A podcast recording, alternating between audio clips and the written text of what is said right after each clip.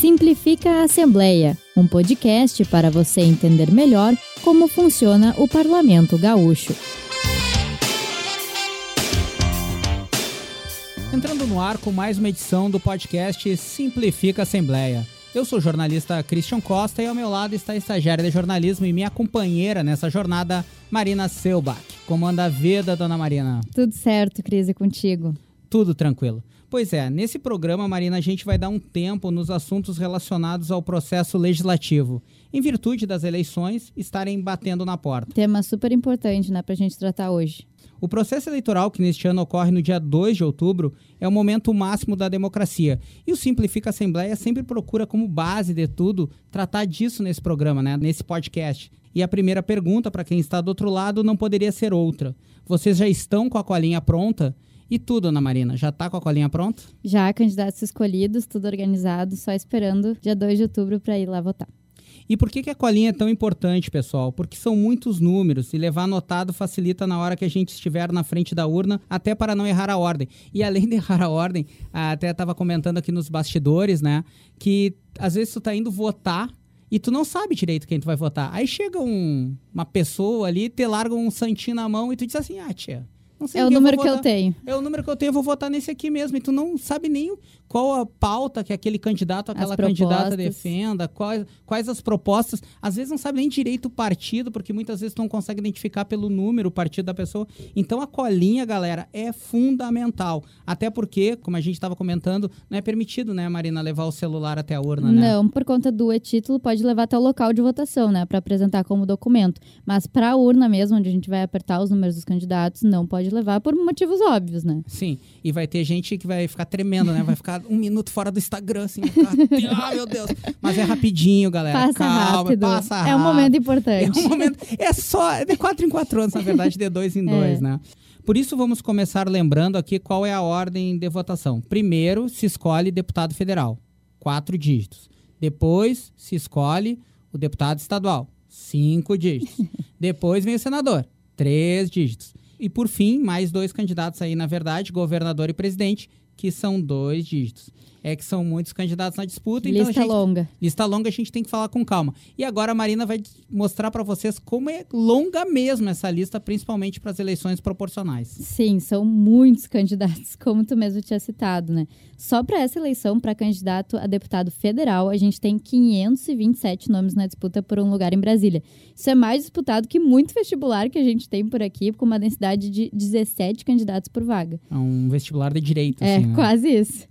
Já na disputa para deputado estadual, concorrendo a uma das 55 vagas que a gente tem aqui na Assembleia Legislativa, são 801 candidatos.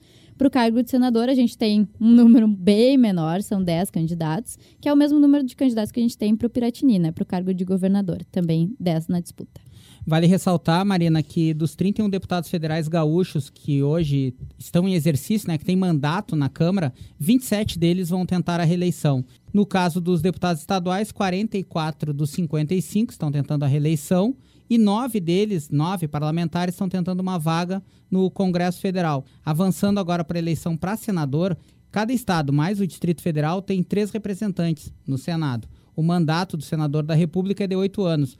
Por conta disso, há eleições que tu elege dois senadores e na outra tu elege apenas um, que é o caso dessa de 2022. Então, ou seja, em 2018 se votou para dois senadores diferentes e agora um. Deu para entender? Deu, deu para entender. Eu me lembro de votar em dois e agora é um. Tu já votava há quatro anos, Marina? Já, já votava. Ah, eu tinha 16, minha primeira ah, eleição. Carinha engana, hein? Galo velho já. Brincadeira. Mais que o Cris, não. É, isso é quase impossível. Para fechar o carreto, tem as eleições a governador e a presidente, que a Marina vai explicar um pouquinho melhor agora as particularidades. Como o pessoal já está sabendo, o primeiro turno acontece no dia 2 de outubro e, caso a gente precise, vai ter o segundo turno no dia 30 do mesmo mês. E aí, quem se elege? Isso depende bastante do cargo, né? No caso de presidente e governador, ganha quem tiver 50% dos votos válidos mais um, ou seja, quem for escolhido pela maioria do eleitorado, né? Já no primeiro turno. Já né? no primeiro turno. E se nenhum deles chega a esse patamar dos 50% mais um, aí sim que a gente tem o segundo turno, né? Quando os dois candidatos mais votados vão se enfrentar de novo. E isso é o que a gente chama de eleição majoritária. É bom frisar que para o Senado não tem segundo turno. Uhum. Até foi bem interessante, eu estava vendo num, um dos candidatos ao Senado, né, frisando que não tinha eleição no segundo turno para o Senado. Porque muita gente acha que, ah, não, vão dois candidatos e depois eu escolho. No Senado é aquela coisa. Quem ganhou no primeiro turno leva essa vaga. Então, avançando aqui para as casas legislativas em nível federal. A gente tem duas casas legislativas e tem algumas diferenças entre elas, né? É que o senador, como eu falava antes ali da eleição para senador, ele é eleito para representar o seu estado. Já os deputados federais são eleitos para representar o povo. Dessa forma, cada estado brasileiro, como a gente já citou anteriormente, elege três senadores, independente do tamanho da sua população. São sempre três senadores por estado. Outra diferença entre as eleições para as duas casas é que para o Senado cada candidato possui dois suplentes fixos, ou seja, ao votar num candidato, você também está automaticamente votando nos dois suplentes. Então é importante também saber quem são os suplentes daquele candidato que você escolheu. Com certeza. Já na Câmara é diferente. Os suplentes são candidatos que concorreram às eleições. Então, digamos assim, o candidato do partido que tu votou conquistou três vagas. E aí o cara, ou a candidata, ou o candidato assumiu uma vaga no ministério, ou assumiu uma vaga como secretário de Estado. Automaticamente o quarto, quinto, sexto vai sendo chamado para ocupar aquela vaga. O banco de reservas. Um banco de reserva de luxo, né? Só craque. E isso eu dei uma atropelada até agora, é mais é, comum do que a gente pensa. Só para você ter uma ideia, quem está em casa, em 2018 é, foram eleitos 55 deputados aqui. E esses que fecham a legislatura em função de alguns terem sido eleitos prefeitos, outros saíram para ocupar outros cargos, tem quatro suplentes que atualmente fecham essa atual legislatura. Então também tem esse aspecto né, da, da do dinamismo da política. Isso aí.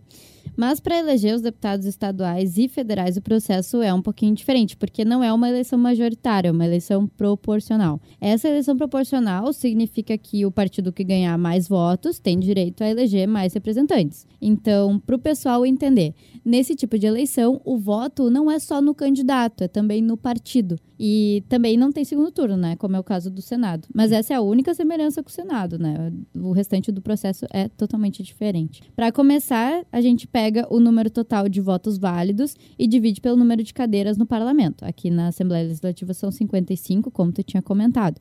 E aí a gente chama isso de quociente eleitoral. Nomezinho difícil. Complexo. E agora, e essa é a parte fácil, né? Porque é. agora que vem a parte agora difícil, que, que, é o cálculo para se chegar a esse número e como os partidos trabalham, né, para eleger o maior número de representantes aqui para a Assembleia ou para o Congresso Federal. E a Marina, que é, tem PhD, né? Tenho. Em tenho. matemática, vai explicar para a gente como é que funciona isso. É, já pode pegar a calculadora que o processo é complexo. O quociente, na verdade, é o resultado dessa divisão, né? Do número de votos válidos dividido pelo número de vagas. E esse número, então, determina a quantidade de votos que são necessários para conquistar uma cadeira aqui dentro, né? Tanto aqui como no, no Congresso. E esse número varia conforme a eleição. A gente usou como exemplo, né, aqui na nossa pesquisa, que a gente vai comentar com vocês, os dados de 2018, que é o mais atualizado que a gente Sim. tem. O número de votos válidos em 2018 foi quase 6 milhões.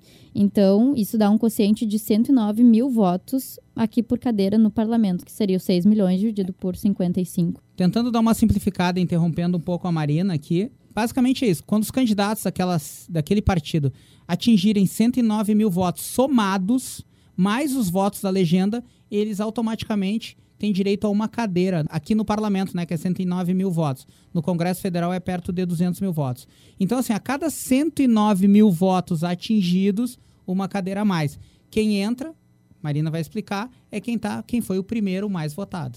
Isso aí. Mas não significa que só um candidato vai fazer esses 109 mil votos, né? Porque Exato. é um número é soma, né? consideravelmente alto. Até nas legislaturas tem dois ou três que atingem essa marca, né? É um número bem expressivo. É, pensando agora, expressiva. desculpa te interromper novamente, pensando agora aqui na última eleição foram dois que passaram de 109 mil votos. É, é muito difícil, né? Imagina, conquistar 109 mil votos é uma votação bem alta. Muito alta. Então, aí a gente chega no quociente partidário, que é mais uma continha para fazer. Espero que o pessoal esteja anotando. Para definir esse número, a gente pega a votação total que o partido teve, que é no caso, como tu comentou, a soma de todos os votos que todos os candidatos receberam para o cargo de deputado, junta com os votos na legenda, que são os votos no partido, né, não num candidato específico, e aí divide pelo quociente eleitoral, que é o número de votos necessários para fechar uma vaga. Assim, a gente chega no número de cadeiras que cada partido vai ter, e aí sim os partidos mais votados ficam com aquelas vagas necessariamente o partido como um todo precisa ter atingido o quociente eleitoral para conquistar pelo menos uma vaga, que era claro. o que você estava explicando e simplificando para nós, né? Então, o cálculo é meio complexo, mas o Cris conseguiu explicar de uma forma bem mais simples que eu. Não, e, e, na real isso é legal, né? Porque tu não está votando só num candidato, né? Tu está votando numa ideia, numa proposta, numa ideologia. Então, as Com pessoas certeza. têm que ter esse entendimento que no momento que... Ah, mas eu votei num candidato e acabei elegendo outro. Cara, tu está votando é numa ideia, numa proposta, em propostas conjuntas, em ideologias conjuntas. Claro que no meio político, às vezes, dentro de, de um ou outro partido, tem algumas distinções, né? Não é, não é tudo, o pensamento não é semelhante. Sim, sim. Mas tu tem que ter esse, essa ideia de pelo menos votar num partido que se aproxima ou condiz com o que tu pensa, com a tua ideologia, com o que tu pensa em relação à vida. Mas tem um detalhe, né? Essa... Ainda tem um detalhe? Tem, Bárbara. Nós estamos, tinha terminado. Nós estamos só começando. Eu tri feliz. Essas contas de divisão de vagas, elas não dão um número exato, né? Ah, sim, as sobras. Exatamente. Então, ah. vamos supor que o partido teve 500 mil. Tá. 500 mil votos válidos, né? Se dividir isso pelo quociente de 2018, que a gente já falou, a gente vai chegar no número de 4,5. Então, esse partido vai ter quatro vagas. Só que o que aconteceu com esse 0,5? Ficou, ficou para a história. Ficou lá esquecido. Como funciona, né? As vagas as sobras para a galera entender. Agora sim, bah.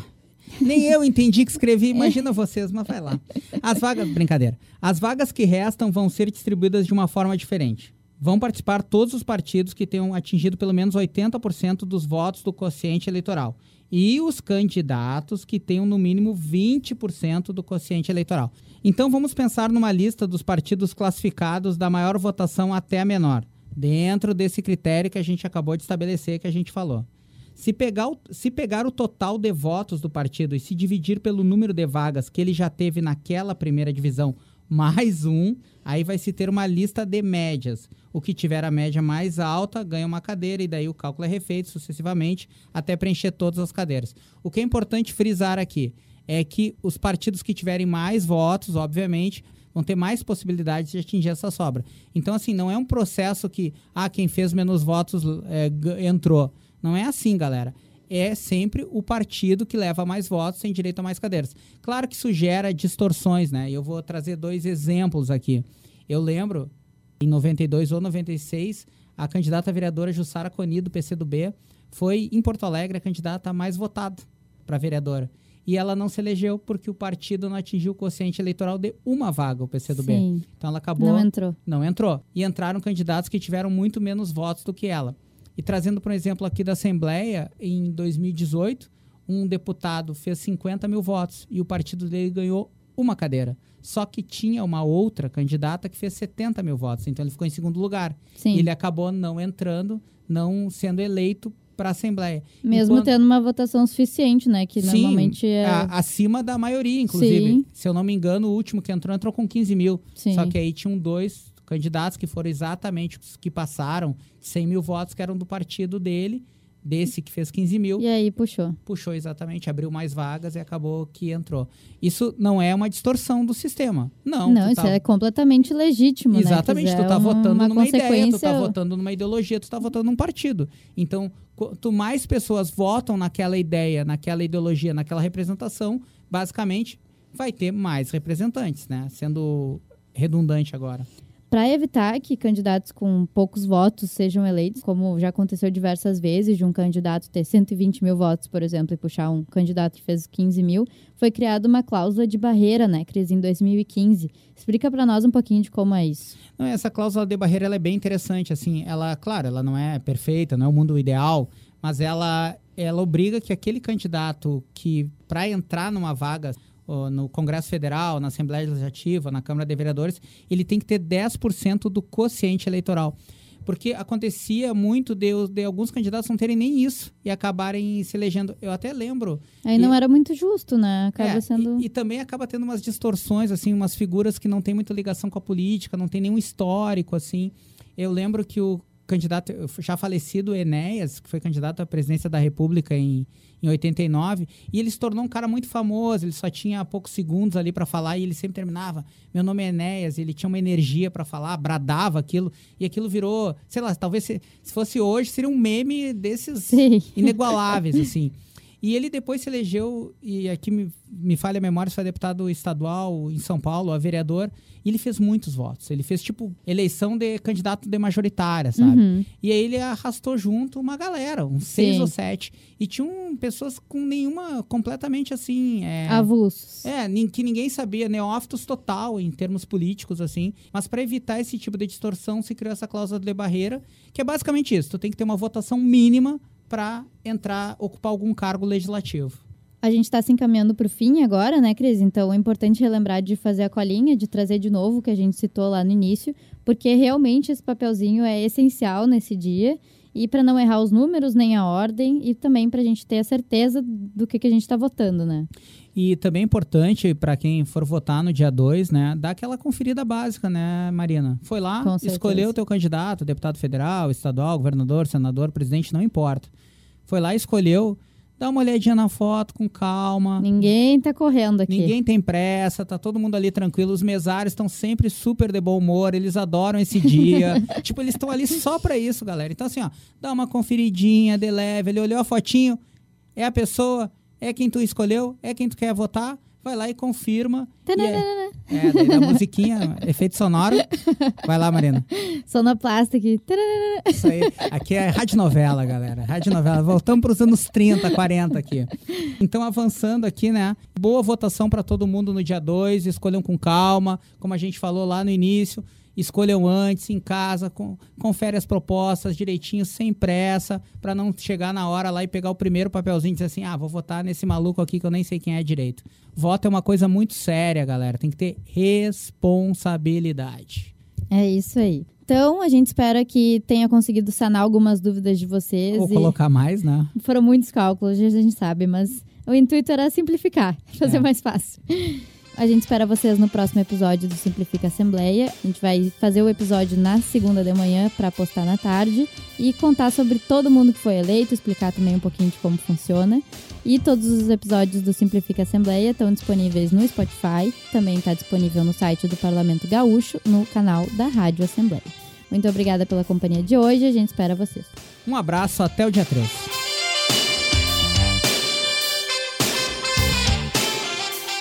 Esse foi o podcast Simplifica a Assembleia, uma produção da Rádio Assembleia Legislativa do Rio Grande do Sul.